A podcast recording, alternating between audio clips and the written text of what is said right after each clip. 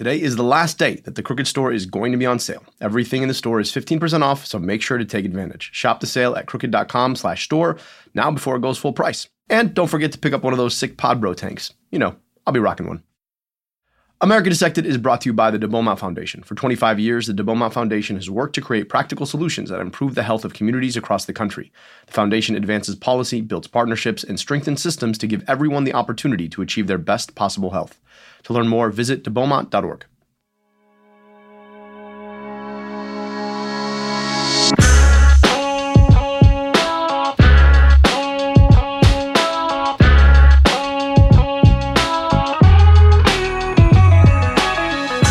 The Biden administration names the first 10 drugs that Medicare will negotiate with pharmaceutical companies. The Department of Health and Human Services calls on the DEA to reclassify cannabis. Mental health spending jumped during the pandemic, a new study finds. This is America Dissected. I'm your host, Dr. Abdul El Sayed.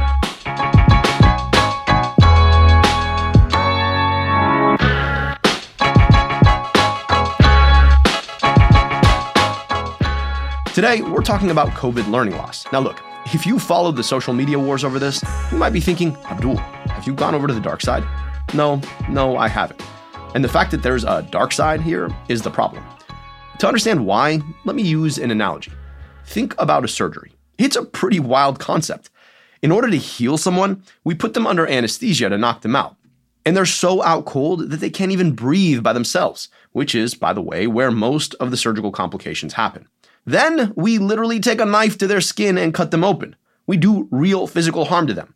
We cut their skin, then their subcutaneous tissue, then several layers of muscle, then the thin sac of the membrane that holds their internal organs, and then literally cut into their organs. And thousands of people do this willingly every single day. Why?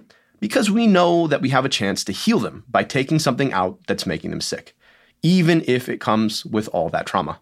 Now, if you haven't connected the dots already, here's what I'm trying to tell you. When it comes to our health, we're willing to bear pretty serious side effects if, in the grand scheme, it'll do more good than harm. And surgery is not the only place in medicine where we do it.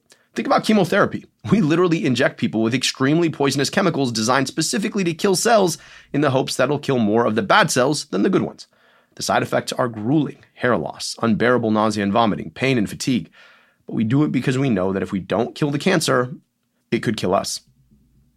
We do all that for individual health. But what about when it comes to the public's health? What about those side effects that sometimes come with efforts to save millions of lives? The reason this topic has become so controversial is because the very existence of learning loss is often used by COVID deniers and public health skeptics to argue that pandemic era measures like lockdowns, masks, and school closures weren't warranted. Conveniently, the same people making these arguments usually also poo poo the vaccines, deny COVID death rates, and pretend that the entire pandemic was blown out of proportion. You know, that same one that killed 1.1 million people in America? Yeah, that one.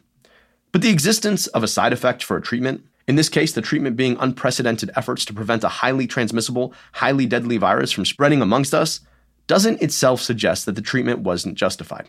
The question ultimately, just like in surgery, is what that treatment was meant to prevent. And that's because a burst appendix will literally kill you if someone doesn't physically cut you open and take it out. A cancerous growth in your abdomen will do the same if you don't hit it with high dose poison. And so will COVID if we don't stop it from spreading. No one would use a surgical wound to argue against life saving surgery. So why do we do it with public health? But on the other side of the argument, folks are also doing something kind of absurd. The fact that a surgical wound was sustained to take out a burst appendix doesn't mean that it's not a wound all the same. We wouldn't ignore the wound, let it fester, and get infected because someone thought that the surgery wasn't necessary. And just like that wound, I worry that one side of our public debate has conveniently tried to ignore learning loss for fear that it might undermine public health. Because, let's face it, the kids are not all right. Estimates suggest that we've wiped out nearly two decades worth of progress in American academic performance. Kids who sat at home through the pandemic can be years behind when it comes to reading and math abilities. And it's particularly bad for America's poorest kids the kids for whom education is supposed to be a lifeline. Black and brown kids, poor rural white kids, these are the ones who are left furthest behind, with the least opportunity to catch up. Add that to an ongoing youth mental health crisis, in which rates of depression, anxiety, and suicidality have skyrocketed, a trend that began well before the pandemic, but that it definitely put an exclamation point on. What frustrates me most is that it doesn't seem like we're rushing to make up for those gaps. that we've either accepted learning loss as a necessary cost of the pandemic that cannot be recouped, or are too afraid to admit that it even exists because of what it might mean for a highly online retrospective debate about the pandemic. But instead, we should be sewing up the surgical wound left by the pandemic, racing to make up that learning loss, particularly for the kids who need it most. And that's the argument our guest today made in his recent article in The Atlantic. Professor Thomas Kane is an economist who focuses on education. He's the Walter H. Gale Professor of Education at the Harvard Graduate School of Education. He's faculty director of the Center for Education Policy Research. And he joined me to share the details about COVID learning loss and what he thinks we need to do about it. It also happens to be his birthday today, so please wish him a happy one. Here's my conversation with Professor Thomas Kane. Okay, can you introduce yourself for the tape? I'm Tom Kane. I'm a faculty director of the Center for Education Policy Research at Harvard. So, uh, we were talking just a bit ahead of the recording, and uh, you said something which I really appreciated, which is, "I'm glad you want to cover this," and I um, feel like it. It that was a, a statement that was really loaded by a lot of the internecine political battles over the question of COVID learning loss as a thing and what that meant about what we did in the past. Can you can you talk a little bit about that politicization and then really the conversation we ought to be having about the future?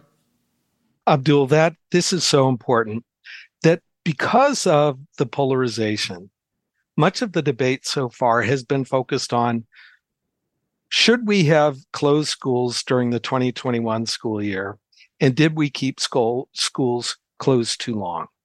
You, you're very familiar with both sides of that argument. But the fact was that there was a lot of uncertainty back in the fall of 2020 about the role that schools would play in terms of spreading um, the virus. And different communities came to different decisions. Our, our, our duly elected, whether we agreed with them or not, our duly elected school boards and appointed district leaders made different decisions about whether to keep schools closed. But in that debate, we've sort of ignored the question of okay, so what are different communities' responsibilities for helping students catch up? Normal school is not going to be enough in the areas that were closed for much of 2021 school year. Mm. And different districts made different public health decisions. And so different districts have different amount of work to do to help students catch up. And that's what's been missed. Like I think we we've gone back to normal school and I think a lot of parents think, okay, now my kids are back in school, things are be fine. But what people are missing is that, you know, if a district missed most of the 2021 school year, students are not going to catch up without substantially more instructional time. Like we can't mm. just add ask teachers to speak faster, like to, to cover, you know, 150% of the material they normally would have covered.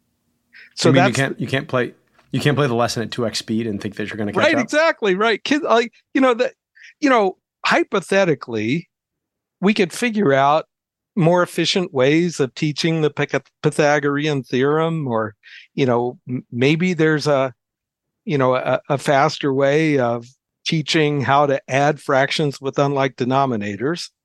But the fact of the matter is, we're not going to figure that out quickly in the short term. Mm-hmm. And so teachers are going into classrooms with the lesson plans they had, with the textbooks they had, and each of those units envisioned a certain amount of time.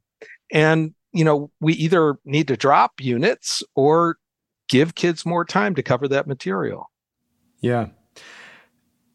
Implicit in what you're sharing is that you can both believe that school shutdowns were justified and that there was COVID learning loss that resulted for them. In fact, it hinges on believing that Otherwise, what you risk doing is cementing a level of learning loss for kids. And I, I just stepping back for a second, there is no intervention, no public health or clinical intervention that is side effect free. And I think it behooves us as public health professionals to be able to fully articulate, admit, and engage with the consequences of the side effect of a justifiable public health intervention so that we learn from it and do it better next time. And then, just like we would in clinical medicine, we need to treat that side effect, right? And the existence of the side effect does not undercut the value of the intervention right? And so this is the hard part. I think we we keep going back. There was such a moment in our public discourse in 2020, and 2021 that we seem ossified in this, like we're doomed to repeat the different talking points of that debate, rather than to learn from uh, the choice that was fully justifiable in the moment, given that we had a highly transmissible, highly deadly disease that was wreaking havoc in our population, and then asking how do we do it better the next time and how do we heal the consequence of the intervention? It'd be like saying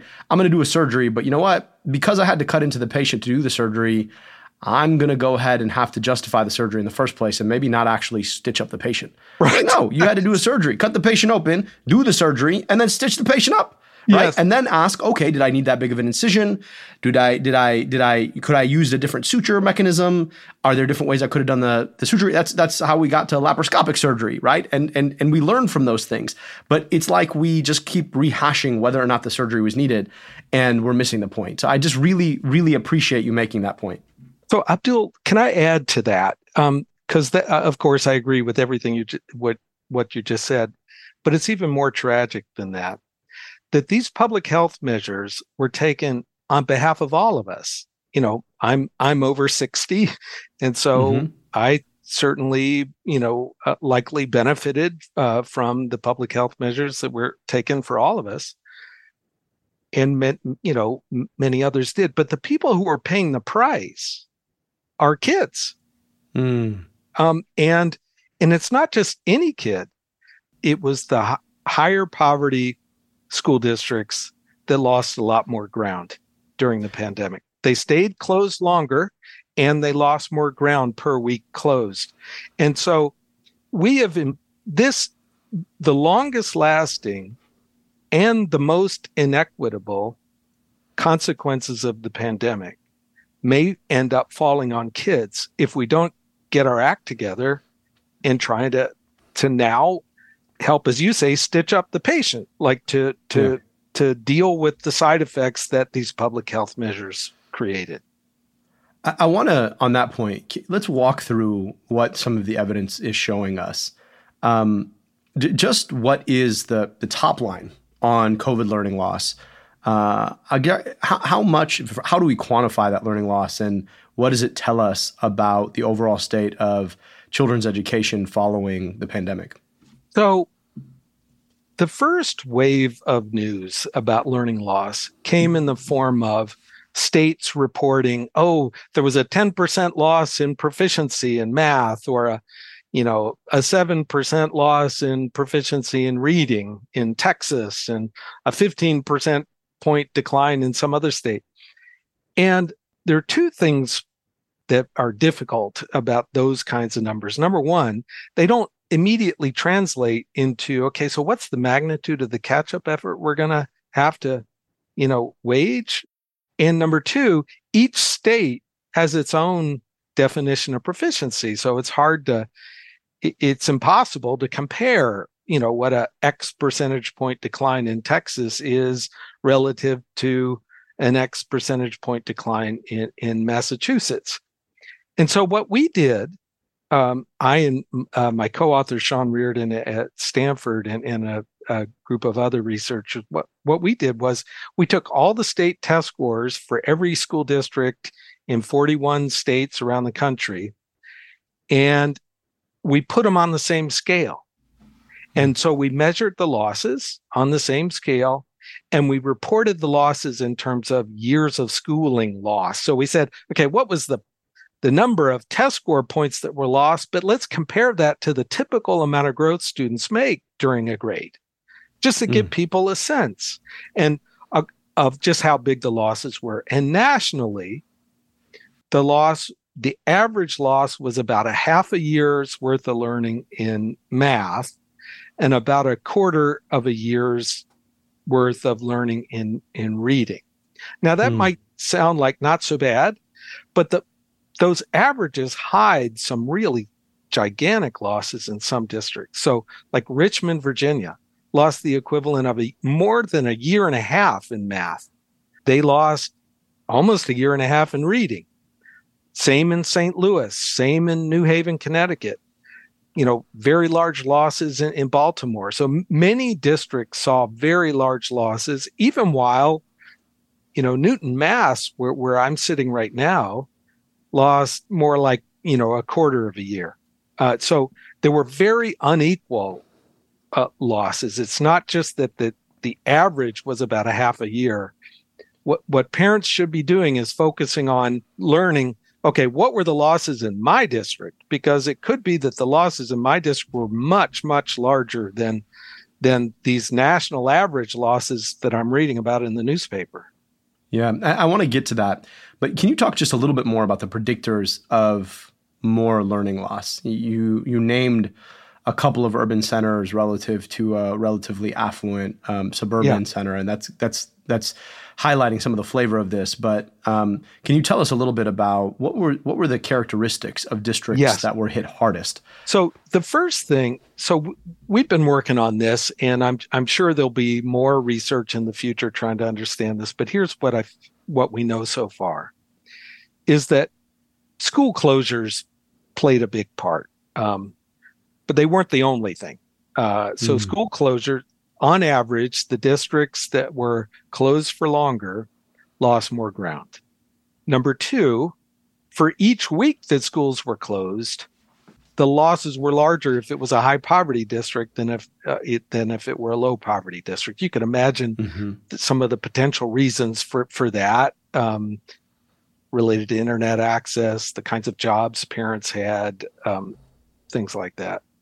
But there were other factors too. So so our team put together data on um, you know throughout the pandemic facebook was doing a survey of you know um, i think it was 25000 households uh, e- each week asking them about their activities in, in, the prior week and we saw that in the areas where there was a greater disruption to um, families' social and economic lives. Like, so where families were reporting that they basically didn't leave home uh, during the prior week and that they, mm. you know, were not attending social gathering. Those places saw larger losses.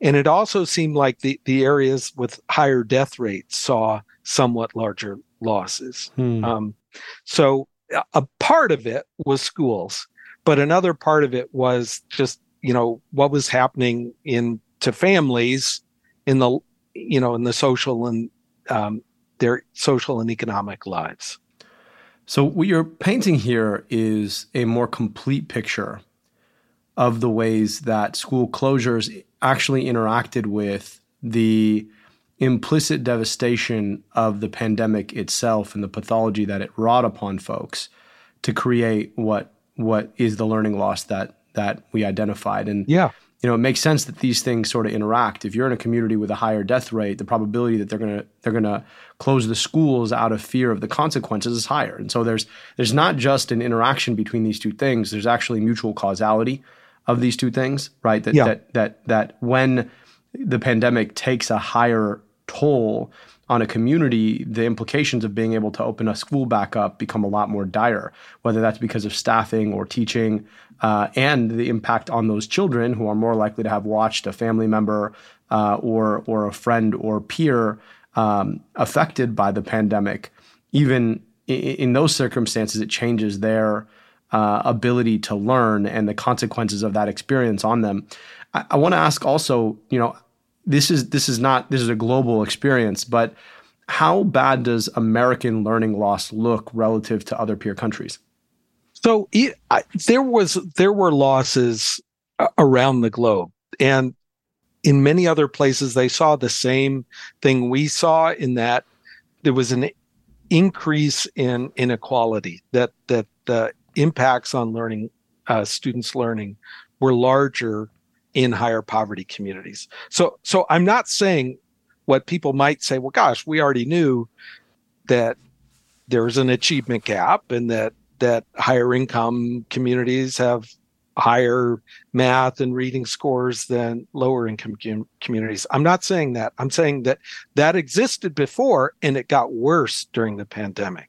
That mm-hmm. that the inequality that existed in 2019 was worse by 2022 and that there really were substantial losses in uh, some communities, much larger losses than others. Mm. And that's that's the tragedy is we're not, you know, the the recovery effort has been undersized from the very beginning, and, and we and we can talk some about like why that's the case. But that that's the shame here is that while we're sorting out, you know, whether or not schools should have closed or we're squandering an opportunity in our obligation to help students catch up. Can you talk about the role that the ongoing teen mental health crisis has played in this? So, you know, I, I want to be clear when we talk about teen mental illness, it got a lot worse during COVID, but yeah. it had been getting worse for a decade prior. Yeah. And I, I want to ask you, I mean, to what degree does school uh, as an experience coupled with the pandemic as an experience shape what we're seeing now? And how it's almost impossible to decouple these things but what have we learned about the overall impact on teen mental illness? So um so i had a you know my younger son was a freshman in high school during mm. during the 2021 school year he had just started a new high school when mm. during that year, which was That's brutal. It was it was brutal to watch. You know, he was somebody who always enjoyed school, but he's a very social kid, and it was hard to see him wake up. It hard to get him to wake up in the morning. His grades were horrible. His, you know, he, he there's no question it had a gigantic impact on on his mental health during that year, mm. and certainly I, I still see lingering effects. Um, now, that's just an anecdote, but we see it in the data too that attendance, you know, absenteeism has been higher since the pandemic. That that chronic absenteeism rates are much higher now than they were in 2019.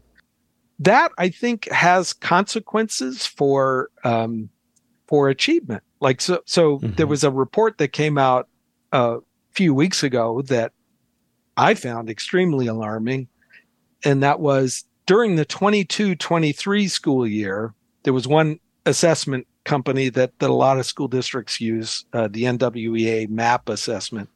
They reported that during the 22 23 school year, students were not only not catching up, they were learning at a somewhat slower pace hmm. than before the pandemic, hmm. which, which I don't have the evidence for this yet, but, but one thing I'd like to investigate is to what extent was that related to attendance? Like that if, you know, 5% of students are absent each day, it's just a different 5% every day. You know, that's going to be really hard to manage a classroom and keep people, you know, uh, moving forward because you'd be constantly reteaching and trying to help uh, students who were absent yesterday catch up. So that's that's the main place I see it uh, is in terms of of absence rates. Um, I know that you know uh, disciplinary incidents were were way up in the, that first year back. I think those have started to settle down again, but absence rates remain quite high.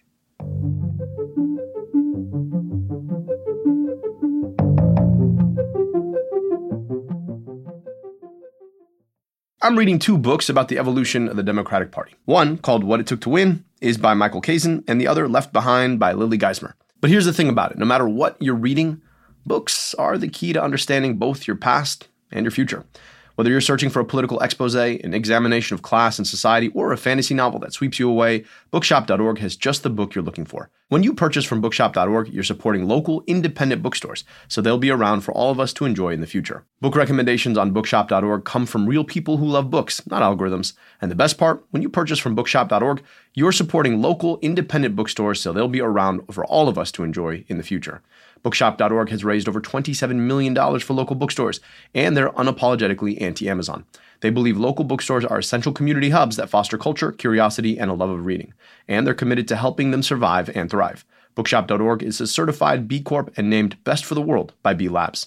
Visit bookshop.org slash crooked and use code AD to get 10% off your next order. That's code AD at checkout for 10% off your next order. America Dissected is brought to you by Article. Listen, whether it's the Scandi or the boho design, or it's the affordable pricing, or it's the easy, hassle free shipping, or it's the fact that your furniture will last a long time, Article really is the choice for you. And that's because Article believes in delightful design for every home. And thanks to their online only model, they have some really delightful prices too. Their curated assortment of mid century modern, coastal, industrial, Scandi, and boho designs make furniture shopping simple. Article's team of designers are all about finding the perfect balance between style, quality, and price. They're dedicated to thoughtful craftsmanship that stands the test of time and looks great doing it. Article offers fast, affordable shipping across the US and Canada. Plus, they won't leave you waiting around.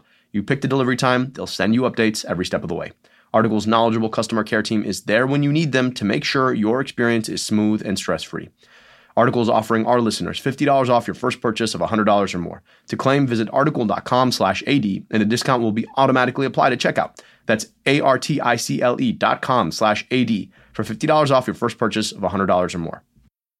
Support for this podcast comes from the Marguerite Casey Foundation. What fuels and sustains activism and organizing when it feels like our worlds are collapsing around us?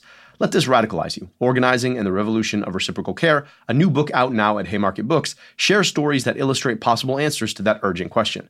Now you can hear directly from the co authors of the book at Marguerite Casey Foundation's virtual book club, Reading for a Liberated Future. Together, their series of more than a dozen book club events offers a course toward a liberated future. Learn more and sign up for the book club at caseygrants.org slash book club.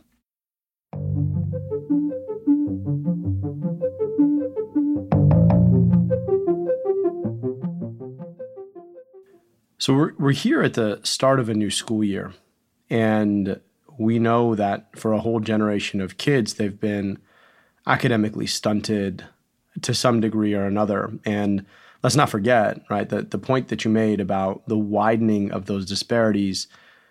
Poverty is the biggest predictor, but because race is a predictor of poverty in this country, you're talking about achievement gaps that are going to take on a very clear racial disparity and exacerbate that disparity in this country.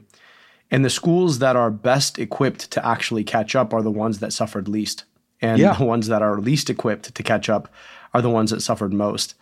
Um, what are some of the policy proposals that have been floated to actually try and catch kids up from what happened during the pandemic?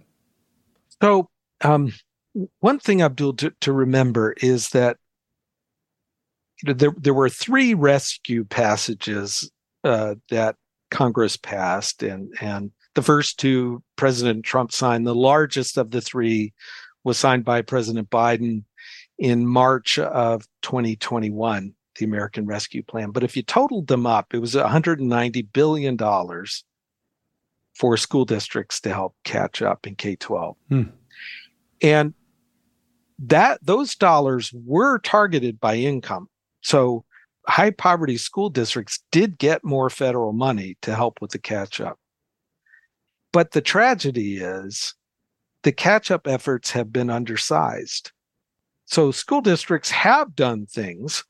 They've boosted uh, summer school enrollment um, from, say, 10% to 15 or 20%. Um, they uh, provided tutors to like 5% of kids and might provide like 20 sessions over the course of the school year.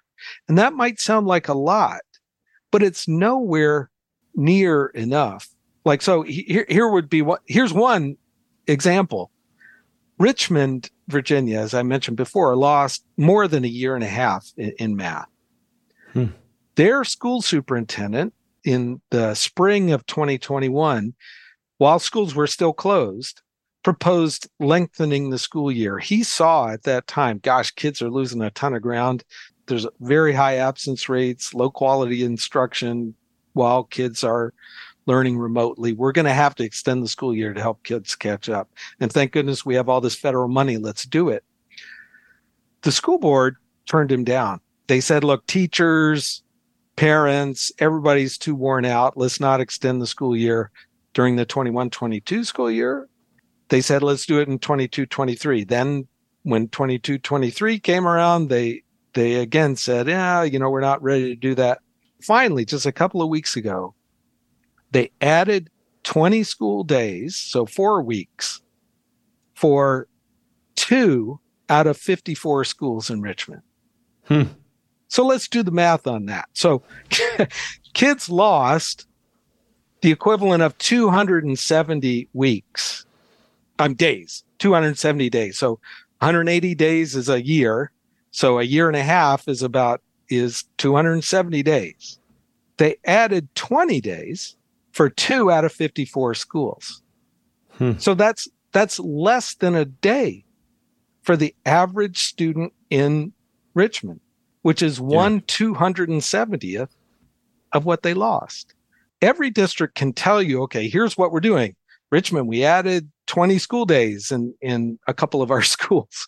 Everybody can describe what they're doing, but nobody can say that even on paper, their plans are going to add up to the magnitude of the learning loss students have received. And and and I don't see any way that most districts are going to catch up without adding to the regular school year. They already have the teachers, they already have the buildings. That was one of the challenges with trying to hire enough tutors. They were trying to do it in the midst of a hot labor market, and it's it's hard uh, to go out and hire that many new tutors and you know get them trained and deploy them.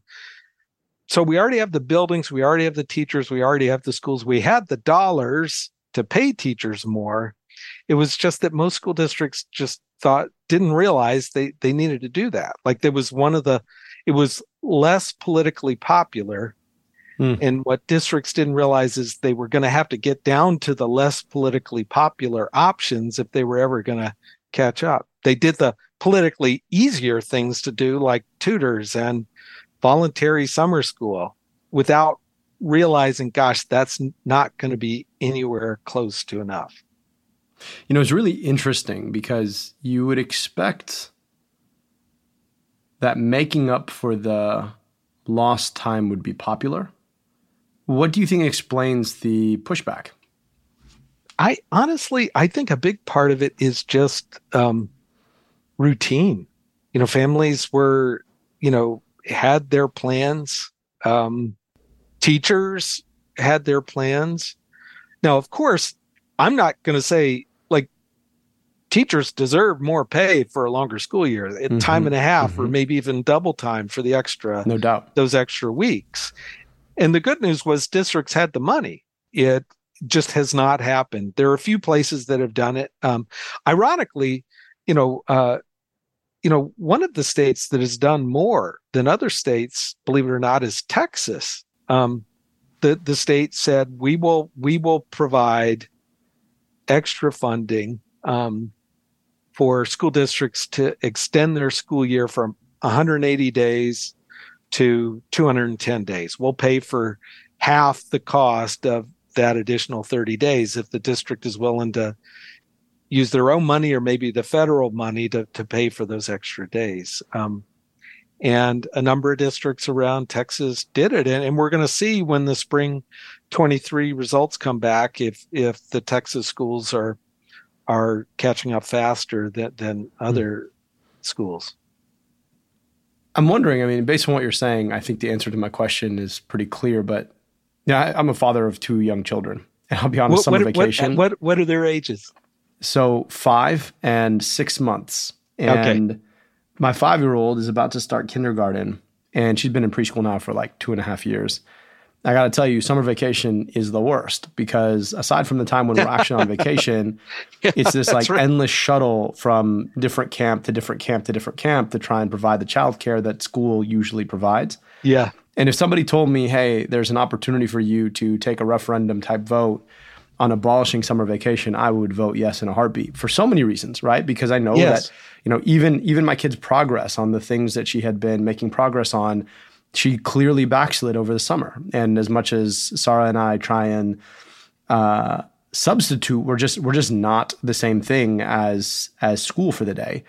Um, and so I'd I'd vote for it in a heartbeat. And I, I guess I, I wonder if there is an opportunity in this moment, given this issue, to more permanently transform the nature of a school day. Like, you know, the, the notion that that high school kids are starting at 730 and elementary kids who wake up at 6.30 are starting at 9 makes zero sense. Like the notion that um, we are not thinking about school time and school activities as being sort of baked in and things that we should just fund um, doesn't make any sense. The fact that we have an insanely long summer vacation that harkens back to a time when kids used to have to go and partake in the harvest, and I understand that in some yeah. communities that's still the case, and that would be fine. They could make those those decisions for themselves, but that this is still a norm in the United States of America, where you know some infinitesimally small number of people are involved in in farming uh, on a year to year basis.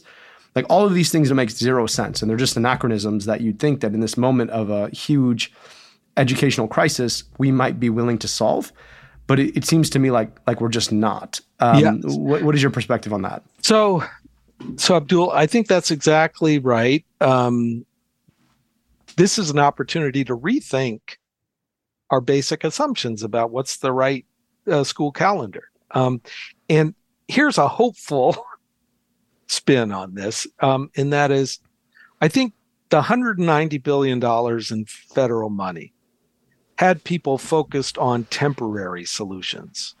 Got people focused on okay, how are we going to spend that money in the next couple of years? You know, there's only one more year, so they they'll they'll need to obligate those funds by September of 24. So basically, we've got one more school year and one more summer to, to spend those dollars. And that's been the focus. But we need to start talking now about the policy changes we need to have in place in the fall of 24 when those dollars run out, because there'll be a lot of kids who are still behind at that point. And lots of that stuff would require legislation. So to extend the school year would either re- require school board votes or or state legislative votes. Um, and we just need to get started now. Uh, so I, I, hope more states think about this, this this kind of policy that that Texas did. They didn't require districts to extend the school year. The state said, "Okay, we'll we'll pay for up to thirty additional days. Uh, we'll pay mm-hmm. half the cost of up to thirty additional days." Um, and a lot of local school uh, boards took them up on that, and I, I, hope more states think about that. And there are other things that that we ought to be planning for in the future because it, it's crystal clear to me, and it's going to become crystal clear in the coming weeks when these state test scores co- come back that a lot of kids have not caught up, and people will start to realize, oh my goodness, we really underdid it. Hmm. I want to ask you about the lasting consequences of this learning loss. Um, what what do we think they'll be? I mean, uh, you talked about the extended disparities, which are just a, a sordid thing to, th- to have to think through. But what do we think will happen to this generation of COVID kids, right, who had their education stunted as a, this collective trauma that they all faced? So one thing, so remember, Abdul, there are four high school graduating classes, about 12 million kids that have already graduated from high school since mm-hmm. the pandemic began. So the the 2020 through the 23 graduating classes, they're already out in the labor market. And there's been a 20% decline in community college enrollment uh, over mm. the last four years. Um, that's that's not even long term. Those kids are out there right now. And so just think about it. If you were in high graduating from high school, say you were a senior in the 2021 school year, you didn't have your high school guidance counselor to talk to about college. And even if you did, mm-hmm. like you were looking at online classes. And so their kids are out there in jobs and or at home and there's no adult's responsibility to, to reach out to them. So the long-term consequences are already out there and we need to help reconnect those folks to college.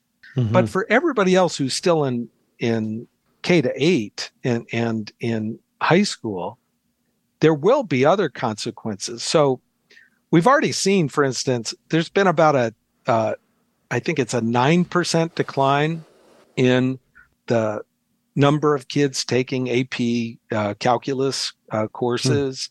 There's been a 20% decline in the number of kids taking AP chemistry. Um, I think it's 10% in, or 12% in the the number of kids taking AP Bio. So those courses that have like precursor courses that require you to have taken and passed earlier grades, I mean, uh, courses in earlier grades, we're already seeing declines in, in those areas. And so a lot of those things will have, I think we're likely to see a decline in the proportion of people majoring in science and engineering uh, uh, in math in, in, college as a mm. result of it. Now, to so those are like the the very concrete measures. To get a broader picture of it, we looked and we said, okay, when these same test scores were going up, I think a lot of people don't realize that we were making progress from about 1990 to 2013 or so. There were there were substantial increases in achievement in some much larger in some states than others. And we did an analysis. It's available on our this website we created, education recovery scorecard uh, .org, where we said, okay, well, what happened to the income, educational attainment, arrest rates, teen motherhood rates for students born in states where test scores were rising? And how did those improvements compare to the students born in states where test scores didn't rise as much? And because based on that, we might say, okay, let's use those to predict what's going to happen now that test scores have, have seen a big decline. And so based on that, we predict there'll be about a $900 billion loss in lifetime hmm. earnings. Um, not per year, but in the present value of lifetime earnings for the people who were enrolled during the 2021 school year if we don't reverse it. And we're already seeing in the short, if you don't believe that, we're already seeing in the short term these declines in community college enrollment, declines in you know the number of kids taking AP bio and and and AP calculus, the kinds of courses that get you into you know the the higher paying STEM careers. So hmm. um, so there will be long term consequences. And, and uh, so a lot of parents might say, "But wait a minute, everybody's in the same boat, so maybe we shouldn't be worried." Well, not everybody's in the same boat. Remember, yeah. it, the kids in Newton, Mass, didn't lose very much, and it was the kids in Boston and Lynn and Lawrence and and Richmond and, and St. Louis and New Haven that that lost a lot of ground. And um, so it's not just that there's a loss in earnings; it's a very inequitable impact. It's it's primarily on the lower income uh, kids. Yeah, you know, I, I I hadn't thought through the implications for STEM fields, but you're right. When every kid in a class writes a a less good essay there's still an easy distribution in that class in terms of the best essay and the worst essay, even if the median and the mean quality of the essays dropped. The hard part about the STEM fields is that you just have to have a certain level of rigor. You either know the answer or you don't know the answer. You know, uh, in organic chemistry, molecules interact in a particular kind of way. You either know how they do or you don't. Yeah. And so you, you can't just – grade the class on a curve because, well, every you kind of just have to know it. And the the point that you're making is an important one, especially considering the the the I, I think the, the more sinister aspect of this is not just that the learning loss took place, it's that it seems that kids are learning at a slower pace thereafter. The ability to catch up on these STEM fields becomes that much harder, and then people just don't take those classes. Right. And when people don't take those classes, they miss out on all those opportunities and all the career trajectory that that opens up for them. And you know, as a you know, it's an interesting um, externality of this this outcome on a public health podcast because well, we kind of rely on people knowing science to explain science, right? Which is kind of what got us here in the first place, right? Is that so much of what differentiated our COVID outcome and COVID process was a function of having an incompetent public health work, not workforce. Our workforce was fantastic. It was an incompetent public health infrastructure to support our workforce. Not enough people, not enough um, uh, uh, support for those people. And that itself is what led us to, to having to take some drastic actions in particular circumstances. And it's funny because, you know, everybody is quick to blame the public health apparatus for a lot of these choices. But I'd argue that had the public health community felt more confident in its about ability to respond at scale, we may have been able to buy ourselves out of some of these more drastic um, interventions. And that's the thing that people don't really think through is that in other countries, they were able to open schools uh, back up a lot faster because their public health infrastructure was better funded to be able to handle the uh, the rates and keep them low to be able to open up school in the next year. In our uh, country, we didn't have that ability, and so a lot of folks looked at it and said, "We are not controlling this virus adequately. We cannot allow." uh, these schools to potentially be a nidus, and therefore the best measure here is to close them down, which is which is ultimately it, it is a it is a hail mary throw, and I believe that given where we were with the virus, it was a very justifiable decision.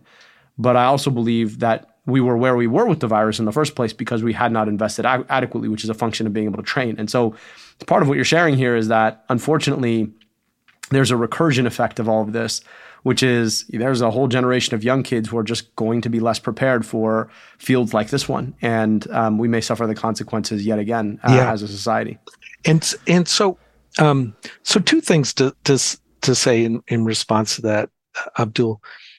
So so yes, like the the state and local public health resources. Um, you know, for tracking virus and keeping people safe were, were, were not where they needed to be.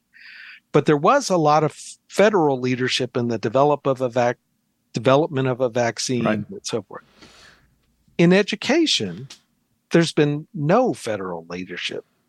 Like hmm. we provided the 190 billion dollars to K-12, but we've just sort of let left it to them to figure out what to do with it. In fact, like the, the American Rescue Plan law gave states very little authority to either approve or disapprove a district's plan. So if a district, you know, came in and said, you know, we're going to spend it on across the board salary increases, or we're going to spend it on an HVAC, or we're going to spend it on, you know, basically um, allowing districts to bank some of the dollars for future um, expenditures.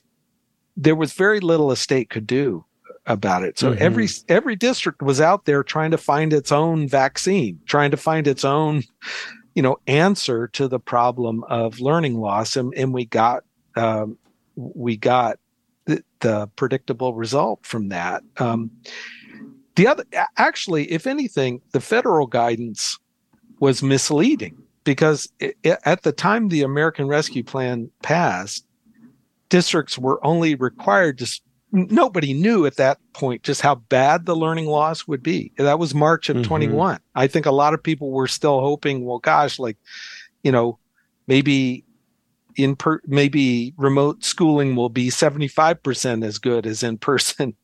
you know, we, we just didn't know. So districts were only required to spend 20% of the dollars they got on academic recovery. There's no way that many districts were going to catch up spending only 20% of that on on academic recovery it was going to be way too little like many districts yeah. would have had to spend all of it and more on academic recovery and and and following the federal guidance they they didn't hmm. well uh, professor Kane we really appreciate you um, shedding light on what the impact of uh, COVID learning loss has been and what some of the dynamics look like, and and also what it's going to take to solve it. Uh, and we appreciate you uh, sharing your insights with us today. Our guest today was Professor Thomas Kane. He is uh, the Walter H. Gale Professor of Education at the Harvard Graduate School of Education uh, and an expert on COVID learning loss. Thank you so much for your time. Thanks, Abdul.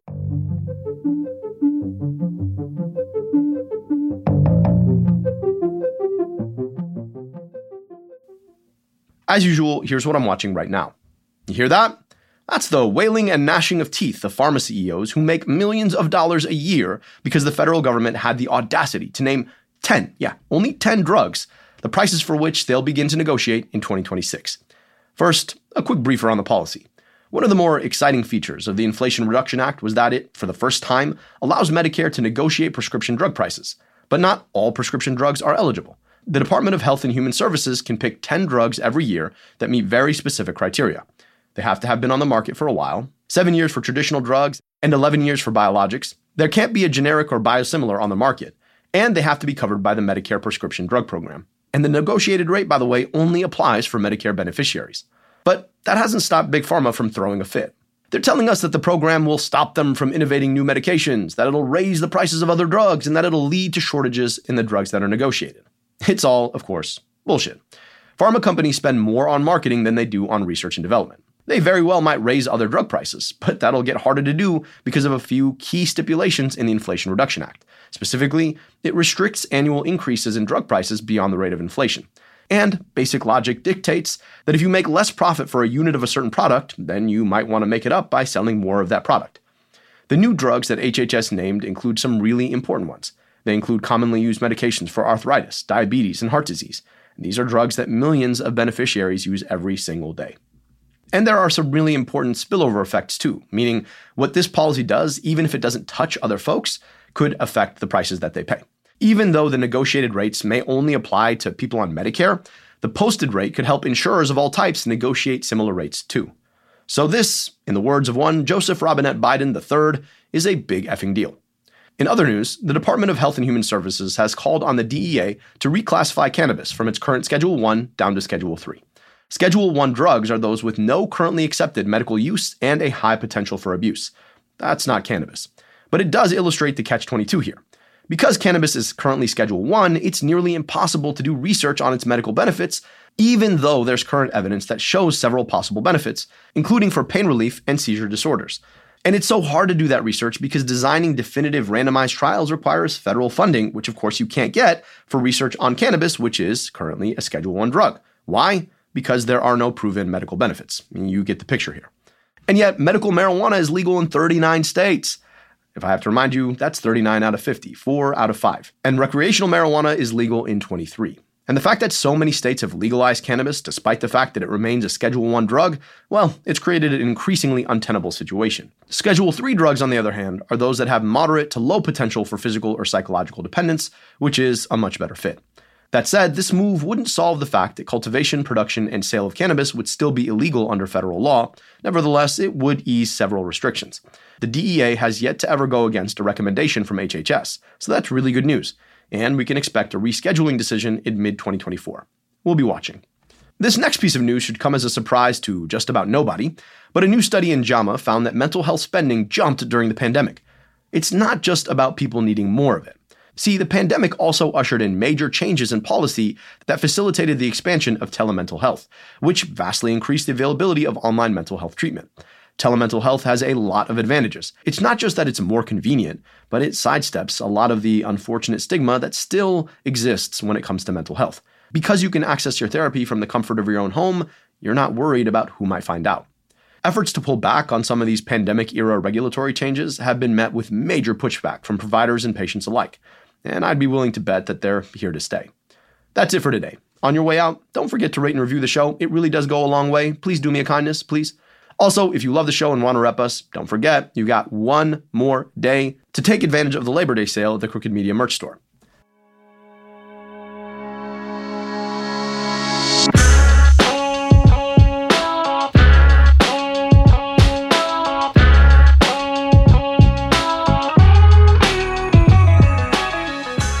America Dissected is a product of Crooked Media. Our producer is Austin Fisher. Our associate producers are Tara Terpstra and Emily Frank. Vasilis Fotopoulos mixes and masters the show. Production support from Ari Schwartz. Our theme song is by Taka Yasuzawa and Alex Sugiura. Our executive producers are Leo Duran, Sarah Geismer, Michael Martinez, and me, Dr. Abdul El Sayed, your host. Thanks for listening.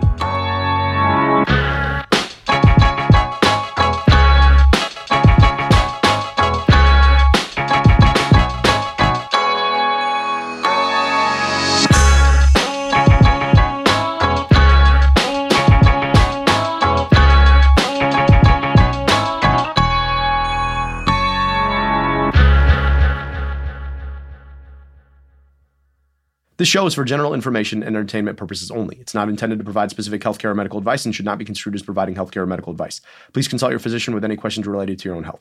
The views expressed in this podcast reflect those of the host and his guest and do not necessarily represent the views and opinions of Wayne County, Michigan, or its Department of Health, Human and Veteran Services.